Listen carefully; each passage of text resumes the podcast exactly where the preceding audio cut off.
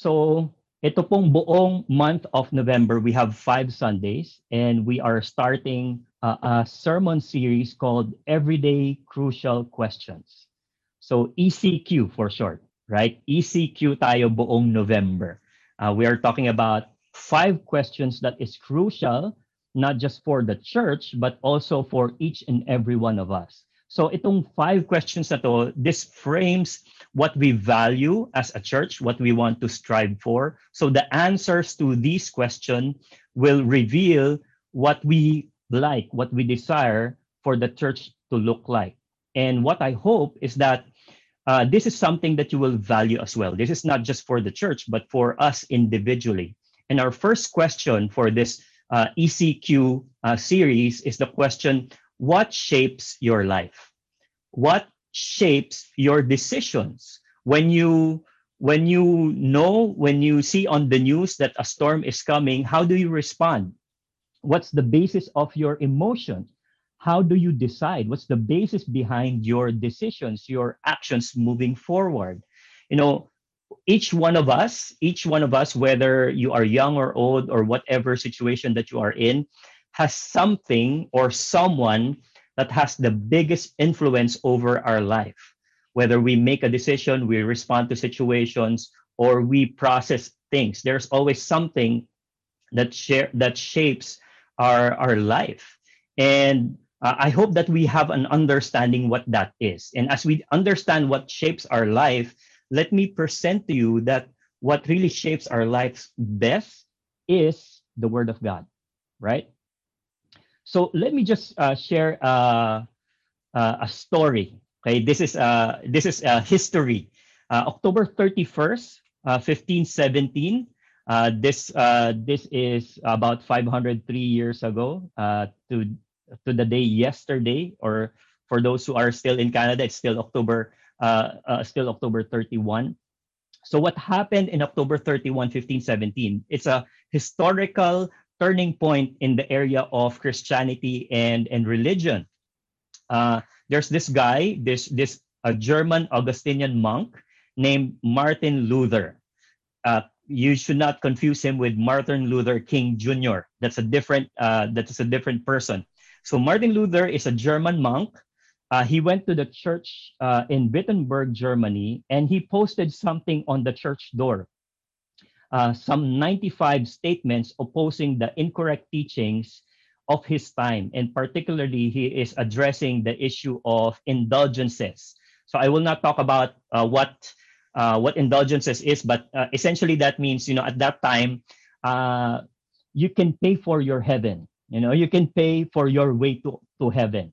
Uh, if you have money, if you have resources, you can buy something, a piece of paper that says, uh, your that your time in purgatory will be greatly reduced, or uh, if you have enough indulgences, it's your way towards heaven.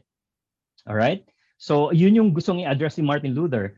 And his main argument with posting that is that the church at that time is moving away from the teaching of the scripture. Uh, and obviously, at that time, uh, people are easily influenced by incorrect teachings um, uh, of, of that period because they don't have access to the Bible like we do today. They don't have access to the Bible, but if they do, they don't understand it. It's written in Latin. Okay, uh, and and many, uh, very few people know Greek or Hebrew, and it's not translated. And the Roman Catholic Church at that time heavily controls the reading and the explaining uh, of the Bible. So what Martin Luther want is just for for the church, for Christians everywhere to repent and and and say, you know, we are moving away from the teaching of the Scripture. He he is not starting a revolution. He he just wanted to uh, to to you know to address the incorrect teachings of, of the church. He loves the church. He's a monk. Uh, but providentially, while that is happening, it was also a period where uh, there's a development in technology, um, specifically in uh, the developing of the printing press. So unbeknownst to Martin Luther, yung sinulat niya na 95 thesis and, and other writings that he did was produced was immediately reproduced because of the printing press. And that sparked uh, the uh, Protestant Reformation that we know and, and belong today. Uh, all because people like Martin Luther opened their Bible and allowed the Bible to shape their life, their their their faith, their conduct. Uh, I think today, uh, I believe we have uh, an opposite but equally dangerous situation because uh, unlike uh, during the uh, 15, 17, we have so much access to the Bible. How many of you have at least two Bibles in your home? You have you have a, hard copy Bible, you have a, a Bible in your uh, phone, uh, laptop, and then uh, maybe different translations, uh, different sizes, different covers. Uh, you, we have so much access to the Bible, so much so that we take it for granted. Yes, we understand, we know it's important, but generally speaking, we value the scripture uh, limited to the things that involve religion or spirituality. So it has just become an optional tool. It's an optional thing to consult when we are looking for answers, but very limited in the aspect of our life. Just you know, if I want to uh, to feel good about myself, if I want to know uh, what God is uh, uh speaking to me today, uh, and, and, that's a sort of a dangerous way to approach the Bible because that's very close to, you know, just uh, reading uh, or reading a horoscope, right? And today, I hope I would encourage you that the Bible is designed specifically to shape your life in the best way possible. That we, there's a great need for the Scripture to shape our life today, and I will explain what's the situation why we need for the Bible to shape our life. And I will also explain uh, and share some reasons why we can trust the Bible to shape our life. So two things, uh, I will share bakit may pangailangan, why is there a need for us to, uh, for the Bible to shape our life? And I will also explain the reasons why uh, we can trust the scripture to shape our life. So that's basically the big idea of our text today, uh, looking at 2 Timothy 3, 10 to 17. So uh, so here, what we are reading in this passage, this is the letter of Apostle Paul uh, at the later stages of his life, and he was already in prison, and he knows that he is dying, so he is giving final instructions and encouraging this young Christian named Timothy. That's why this this letter is uh, uh, named after uh, its recipient, Timothy. So in this, uh, I will explain the two things the need for the scripture to shape our life and the reason why we can trust the Bible to shape our life. Okay, so let's look at the, the need. Ano yung sinasabi ni Apostle Paul na pangangailangan, bakit kailangan uh, ma-shape ang buhay natin according to the scripture? One, as he looks at, you know, as he starts this this chapter, I did not read it, but you can look at your your Bible. Uh, there are Apostle Paul is saying there will be times of difficulty, right? If you're a Christian, there will be times of difficulty. So Apostle Paul starts this section on his letter in this chapter. He said, you know, people around you, people around you will be lovers of self. They will be lovers of money. This is verse 2. They will be proud, arrogant, abusive, disobedient to parents, ungrateful, unholy, heartless, unappeasable, slanderous, without self control, brutal, not loving good, treacherous, reckless, swollen with conceit, lovers of pleasure rather than lovers of God. Grabe naman si Apostol Pablo. Pa ang tindi naman ng description niya. I'll explain later why, you know, this is so.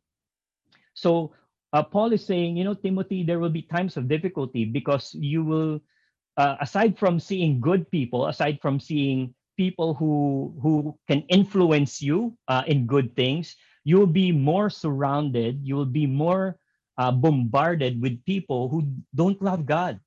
Uh, they actually love themselves. And so th- this has a powerful way of influencing you. So it will be difficult for you to to stick with an anchor of your uh, of your faith and conduct. What else? Aside from uh, having times of difficulty there will be times of deception. Look at verse uh, 5 of chapter 3. Uh, here's a, actually a sad description.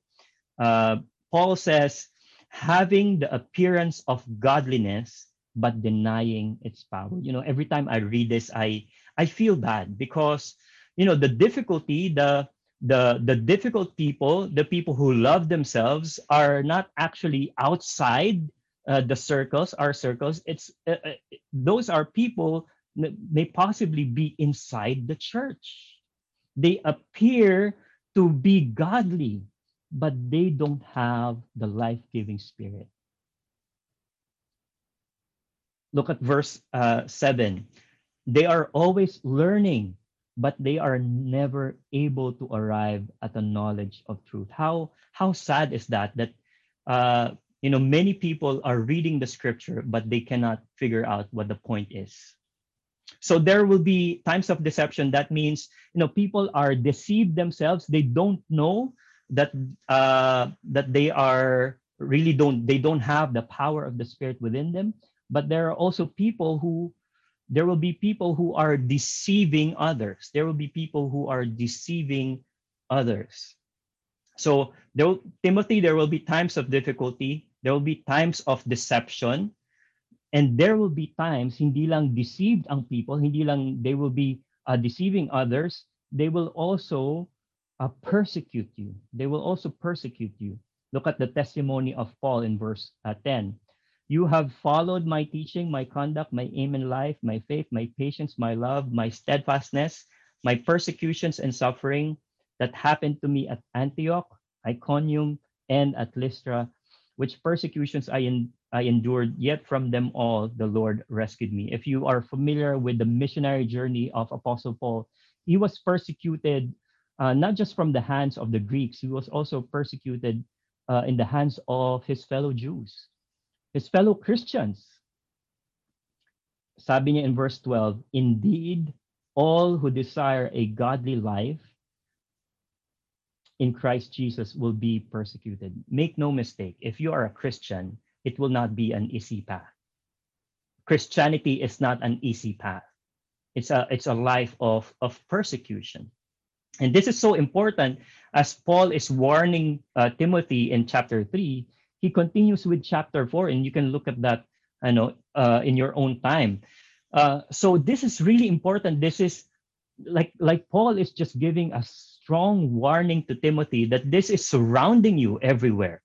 And when we read something like this, you know, the, the image that comes to mind is like a very violent, very chaotic, post apocalyptic world, maybe like we see in the movies, right?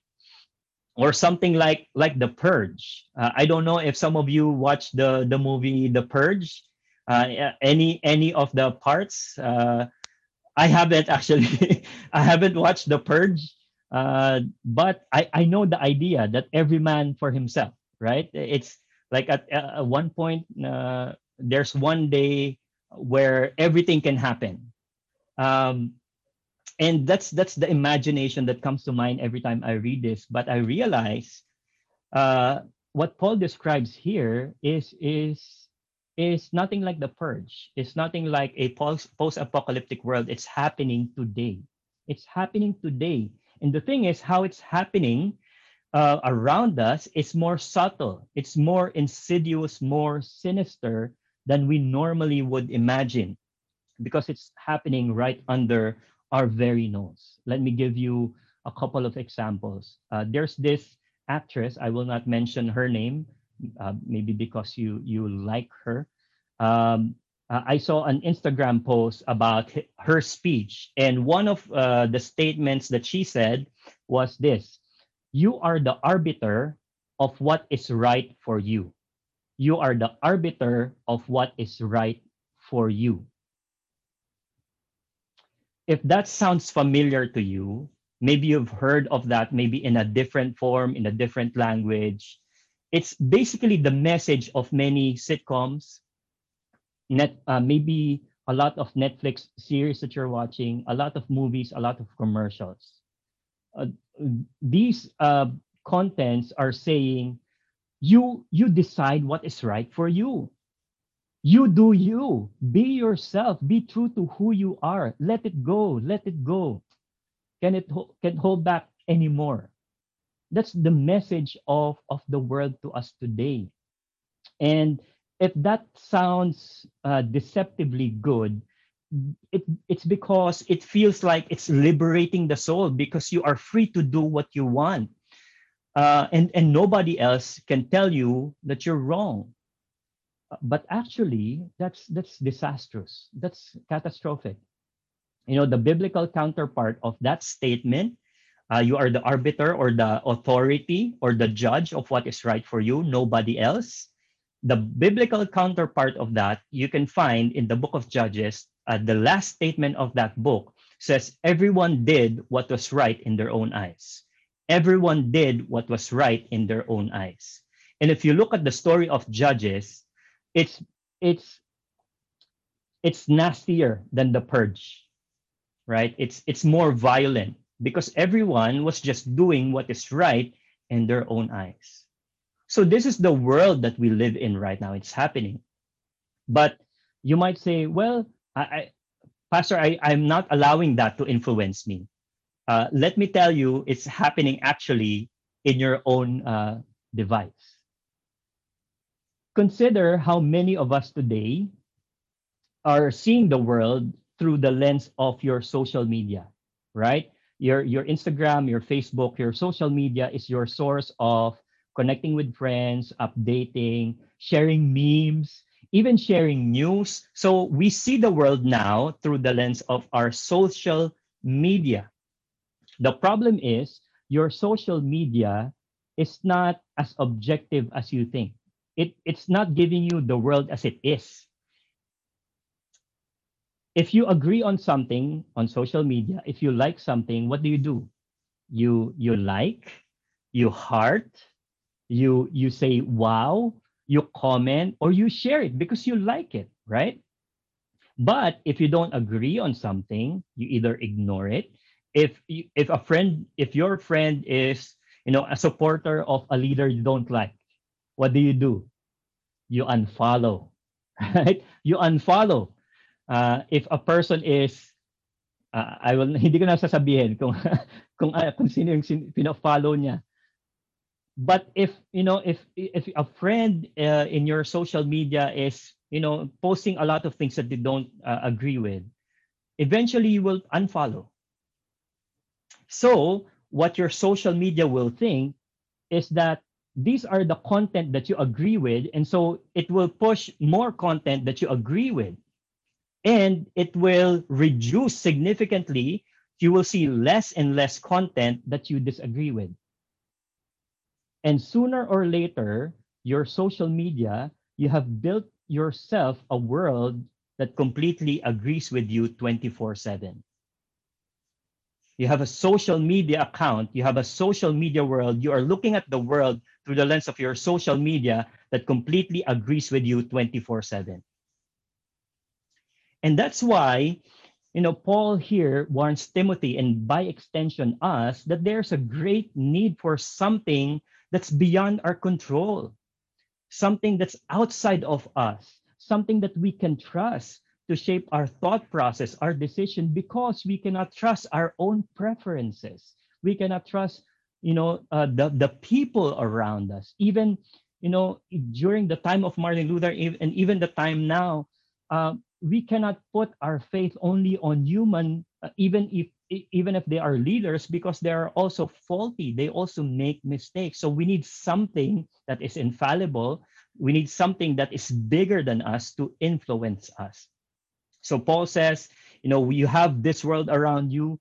Avoid being influenced by them. Instead, continue what you have learned from me.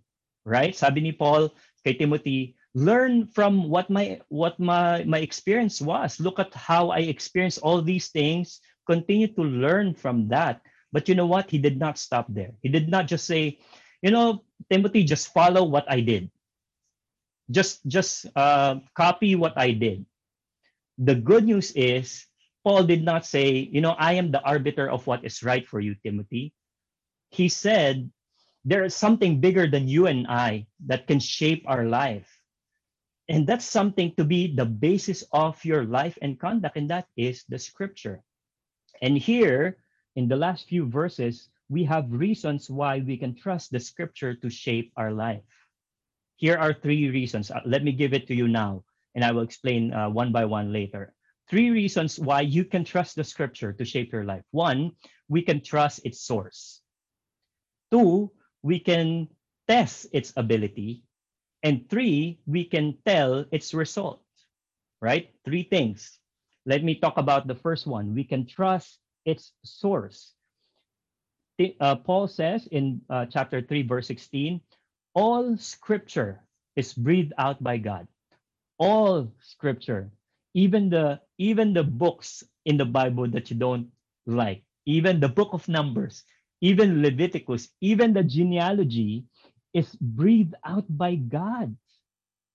You know, in other translations, if you have NLT or maybe I think NIV, it will say all scripture is inspired by God. It's inspired by God. So you have, you know, in in in liter in literature, you have books and novels that are inspiring. Uh, you have works that are inspired by true stories, but only the Bible, only the scripture is directly inspired by God. Yes, there are human authors behind every book of the Bible. It's it's not as if God has a pen and he's writing every book of the Bible and just posting and you know uh, crediting uh, a person under every book. Every there's a human author behind every book. And the goodness of God is that he is using the life of that person, uh, the imperfection of that person his culture, the language, the context to write what he intended to communicate to his people. And so, because we believe and we know that God is the ultimately the author of the scripture, we can trust its authority, right? Because he is the author, we can trust its authority. And because when we view that the Bible is uh, ultimately um, uh, authored by God, because the author is alive today, that means the scripture is timeless. It's not an archaic book. We cannot say that you know uh, uh, the, the bible is an outdated uh, book uh, not applicable to the modern world now yes it's written a specific time period uh, but when you look at the principle of what happened there you can look at the the message of God uh, at the people during that time and to us today. It is applicable because the author is still alive and alive for eternity. It is applicable to all people of all time. And because the author is all knowing, because the divine author is all knowing, then that means the scripture is the only literature where the author completely knows you. Just like the song that uh, uh, we listened to earlier and we sang earlier, all our ways are known to God. And that's the author of the, the one that we're reading right now. The Bible is the only book that reads you back. As you read it, it reads you back because the author is alive. So, reason number one, we can trust its source. We can trust its source. Reason number two, we can test its ability. Pastor, what is the scripture's ability? Uh, is it just able to inspire me or to push me towards the right direction? Well, uh, the, its ability is more than that because it is infused by the life-giving spirit. You remember, you know, kaya maganda yung language that the, the scripture is breathed out by God. If you remember, um, there's one instance in the scripture when something was breathed out by God, uh, and that is man. When when when He created Adam and Eve, He breathed into them uh, uh, life, and so that's the same thing that's happening in in the Scripture. It's alive because there's a life-giving spirit uh, infused in it, and because of that, it has a unique ability that no other no other literature can do. Two two abilities. One, because it has a life-giving spirit, it can bring you from death to life, salvation.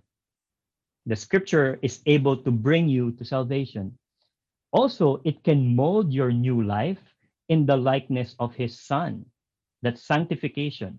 So those are the two unique abilities that we can test the scripture that it can bring anyone to salvation that it can uh, it is useful for everyone's sanctification look at verse 15 uh, in our text paul says timothy how from childhood you have been acquainted with the sacred writings the scriptures which are able to make you wise not just for wise uh, not just wise for daily life but for salvation through faith in Christ Jesus. Listen, no one has become, no one can become a child of God without encountering the word of God.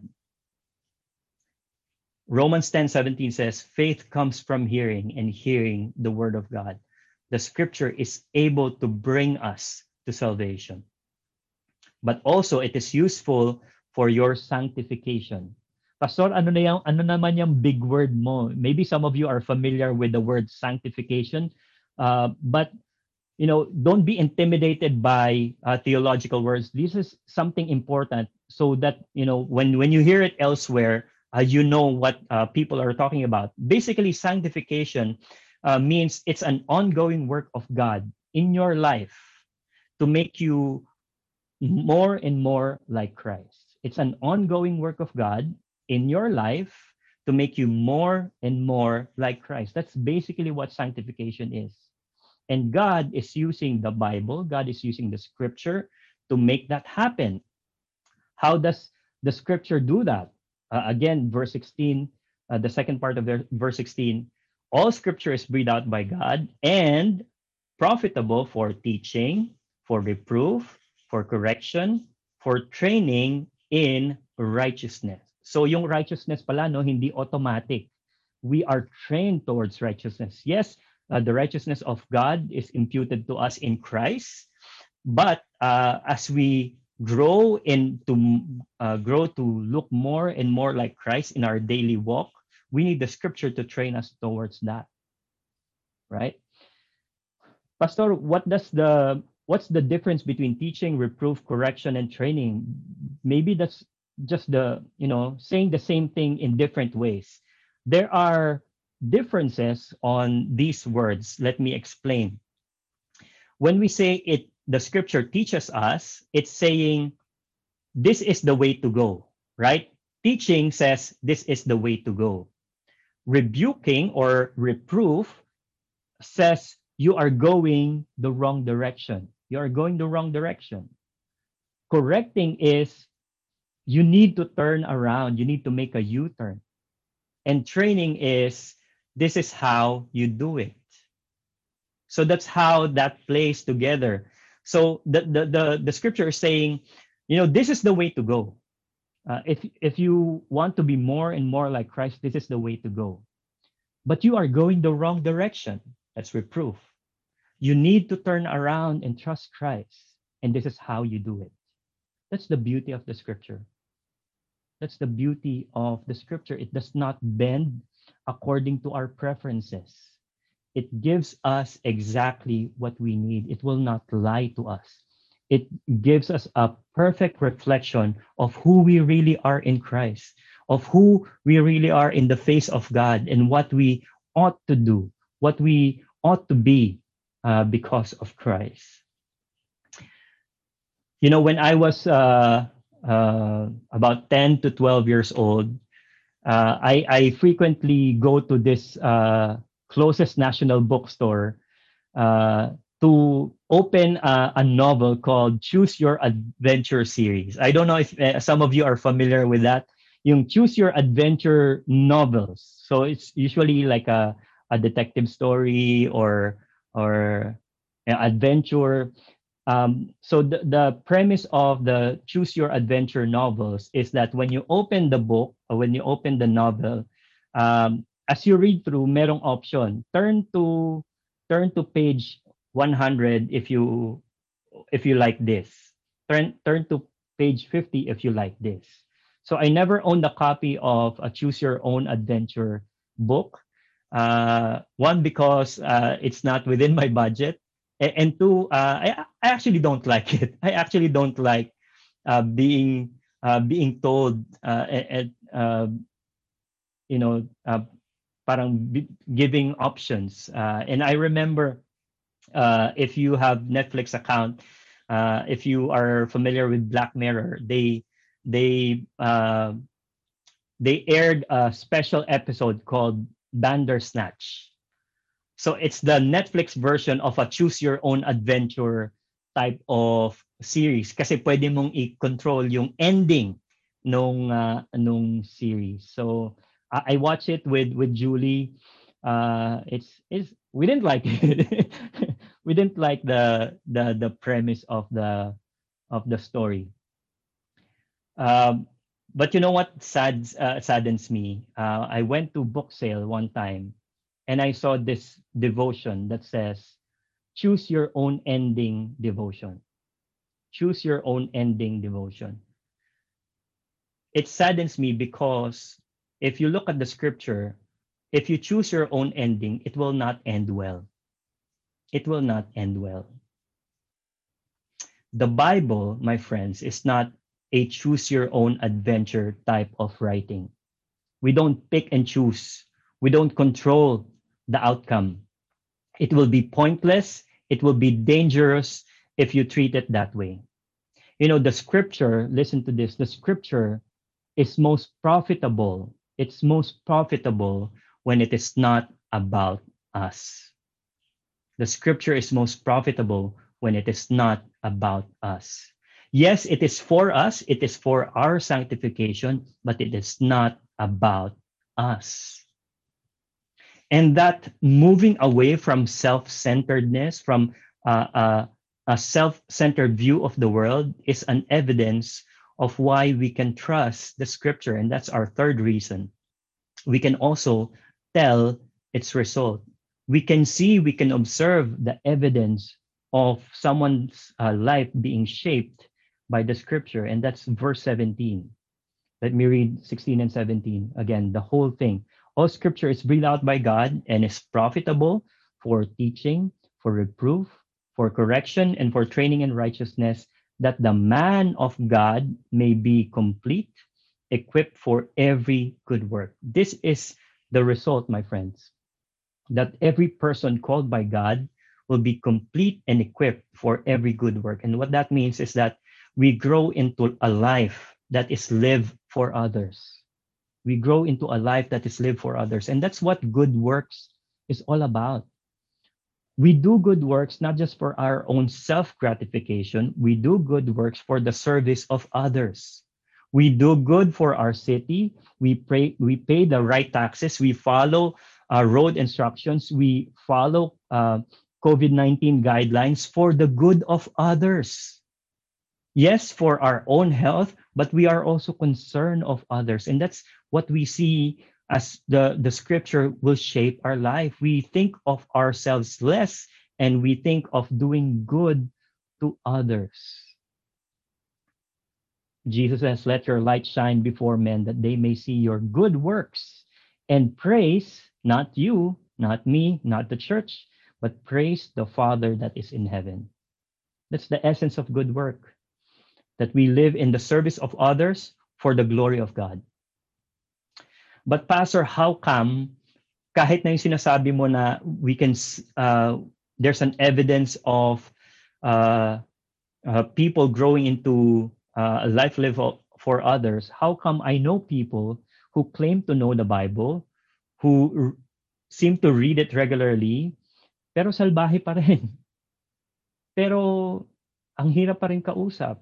Uh, difficult to to be with. Still living a self-centered life how is how do we make sense of that? You know sadly that is true. That is the world that we live in that not all people and this is true not all people who read the scripture are christians. Not all who study uh, the word of god will have the spirit of god. And that's what paul is saying in this chapter that they are continually learning that they are uh, uh, you know, searching and searching the scripture, but they will not have the knowledge of truth. And the knowledge of truth there is uh, is talking about salvation. But we also need to understand, you know, if you see someone uh, who's devoting himself to reading the scripture regularly, but still, you know, making uh, sinning left and right, uh, we need to understand that yes, uh, the the the scripture transforms us, but the transformation is not automatic. The transformation is not automatic. So you might see people who are Christians posting a Bible verse one day and commenting on the government the next day. But that does not mean that does, does not negate the work of God in a person's life. You know, sometimes because of uh, situations like that, because we see people who who you know misuse the Bible, who who do not seem to uh, to represent Christianity the right way, the uh, the the proper way, and we say, you know, kaya kaya I don't believe in Christianity because of people like so and so and so and so. You know, there are significantly more people. There are significantly more people who are genuinely being shaped by the gospel, who are genuinely being shaped by the Bible, that are doing good in the world.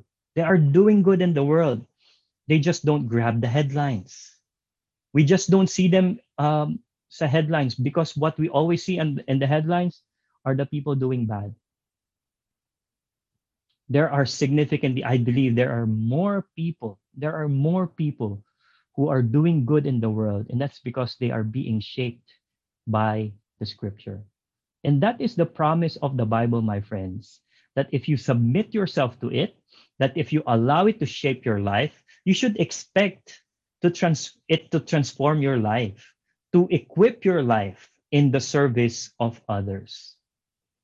So again, the reasons why we can trust the Bible today is that we can trust its source. It's coming from God, directly breathed out by God. We can test its ability, its unique ability to bring us to salvation, uh, to gr- to help us grow in sanctification, and we can tell its results. We can observe uh, in, in, the life of people uh, that they are living their lives for others. So today, if I have convinced you to or encourage you to allow the scripture to shape your life more than more than your work more than your relationships yes those are important but if you uh, if all those things are in submission to the authority of the scripture in your life let me give some practical applications some practical ways on how you will allow the scripture to shape your life today let me give three one is that you can read the Bible carefully. Read the Bible carefully. Don't rush into it. You know, don't, this is not a race. You know, I remember one time I was too proud of myself. I want to be seen as a, a really good Christian guy. So I made this bold statement at the start of, I can't remember what year it was, that I will finish the Bible in one year. I did not finish the Bible in one year. I don't have to rush. We don't don't rush the reading of the Bible. Just you know, start at your own pace and work at it.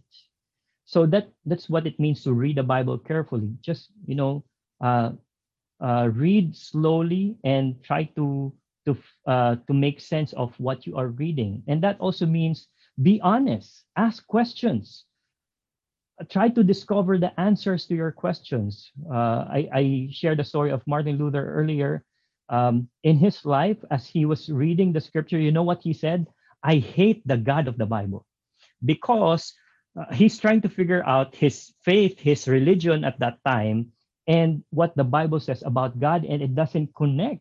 So it's confronting him. He says, uh, uh "This this God of the Bible is just so is a tyrant uh, I don't like him, I don't love him until the scripture opens his heart to the gospel.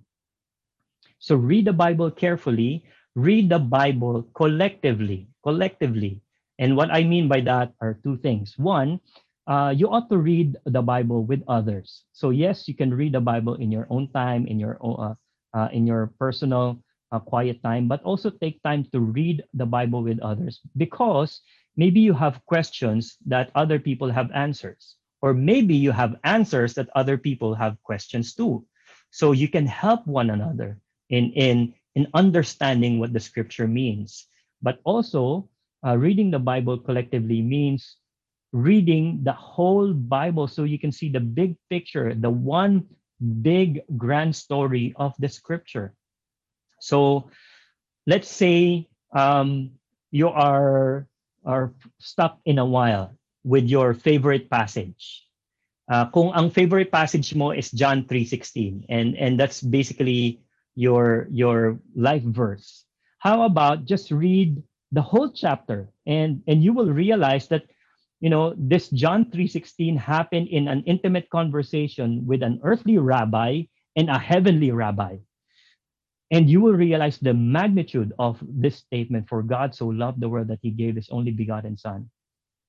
And when you're done with that maybe read chapter 4 and you will see the encounter of, of jesus with a different person instead of a rabbi a samaritan woman.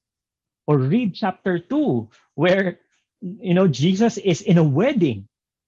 And then when you're done reading chapter 2 and chapter 3 and chapter 4, maybe read the whole book of John and you will see how uh, the Gospel of John pictures Jesus differently from uh, Matthew, Mark, and Luke. And when you're done with that, maybe read the whole New Testament. And when you're done with that, read the whole Old Testament. And you will see it will tell you a grand story about God. So read the Bible collectively. But third is read the Bible consistently. Uh, similar to reading the Bible carefully, you know, um, just pick a time that you are most alert. Pick a pick a time that you're uh, there are least distractions in in your schedule. Uh, and again, you don't have to force it. You know, start with just 10 minutes of reading. Maybe uh, improve on 15 minutes and then 30 minutes. And then, you know, if you are if you are able read an hour, read a chapter a day and then read two chapters a day and then you grow into it and allow uh, uh and see and observe how as you read the bible carefully collectively and consistently see how it shapes your decisions, your processing of, of situations, your reaction to things happening around you. You know, uh, being biblically shaped in this church means that we will make decisions that is based on the scripture. Uh, we will not uh, we will not depend on the culture. We will not be tempted to just follow a trend. We will not just be forced to do something that the Bible clearly does not say. Uh, and I hope that's something that we will strive for as a church. Also, I hope that's something that you will do, that you will, when you make decisions, it's it's immersed, it's shaped by what the Bible says, and not just be forced or be tempted or influenced because everybody is doing it. Again, let me go back to, to this guy, Martin Luther, because this is the Reformation weekend. So I keep talking about him. Uh, in 1521, five, uh, 499 years ago. So we said Martin Luther uh, posted 95 theses on the Wittenberg door. Uh, a few years later, he was already excommunicated by the Catholic Church. And he was branded a heretic. But because uh, he's been influencing people already with his writings, he was given a chance to recant, to retract his position. So he went to a council of worms, or uh, if you look at the history, diet of worms. It's not, never mind, but besides, it's called diet of worms. So he was given the opportunity to to speak and say, uh, maybe you can recant or you can retract the, the things that you said uh, against uh, the, the church. But instead of recanting, instead of uh, retracting his position, this is what he said to the council. He said, I stand convinced by the scriptures to which I have appealed, and my conscience is taken captive by God's word. I cannot and will not recant anything. For to act against our conscience is neither safe for us nor open to us. On this I take my stand. I can do no other. God help me. That's a person who struggled in understanding the God of the Bible, to taking a stand to what he believes, what the Bible says. You know, beyond Martin Luther, I think the best description of a person, of someone who's shaped by the scripture, is Jesus Christ himself. Remember, as a young boy, he spent his time, uh, he spent a time in the temple listening, actually, listening and asking questions to the teachers of the law. When he was tempted in the wilderness, he quoted scriptures to oppose the devil. When he was confronted by the Pharisees of, because of the things that he was doing, he taught them, he shared to them the true essence of the Torah. He is not in, ignoring the Torah. He is not saying, de, kalimutan nyo na. He's not saying that. He is saying that there's a true essence, there's a deeper meaning of the Torah, that he is the Lord of the Sabbath. Even on the cross, even on the cross, while he was in pain, while he was in agony, his words were coming from the scripture, from the Psalms. Every word of what he said came from the Psalms uh, I mean, from the scriptures. And upon his resurrection, remember, upon his resurrection, one of the first things he did was to explain the scripture to a couple of his followers who were without hope, were hopeless. And he told them all that, that all the things that happened, his life, his death, and resurrection, is what the scriptures meant. That he is the point of the scripture. So, my friends, if the God uh, of the Bible and at the Son of God, our, our Savior, the living Word, the Word that became flesh, values the written Word, then it should motivate us to value God's Word as and treasure it like no other. Because the point of the Scripture is not just to give us more information, the point of the Scripture is to point us to our Savior. Let me close us in prayer. Father, thank you for this time that we can immerse ourselves in your word. We recognize, Lord, that as we read the Bible, we are looking at your words for your people of all time, of all places. And you have caused this word to be planted in our hearts. Lord, help us uh, value the scripture the way you meant it to be. To to protect our time of reading the scripture. I pray lord that you will inspire us to to be a community that is under the authority of the scripture. I pray lord that as we make decisions in our life as we respond to situations around us and even as we process difficult things uh, allow the scripture to shape those things in our minds and in our hearts because you know we want to do this because the bible is drawing us closer and closer to you because of jesus christ. This is our prayer with thanksgiving. In jesus name amen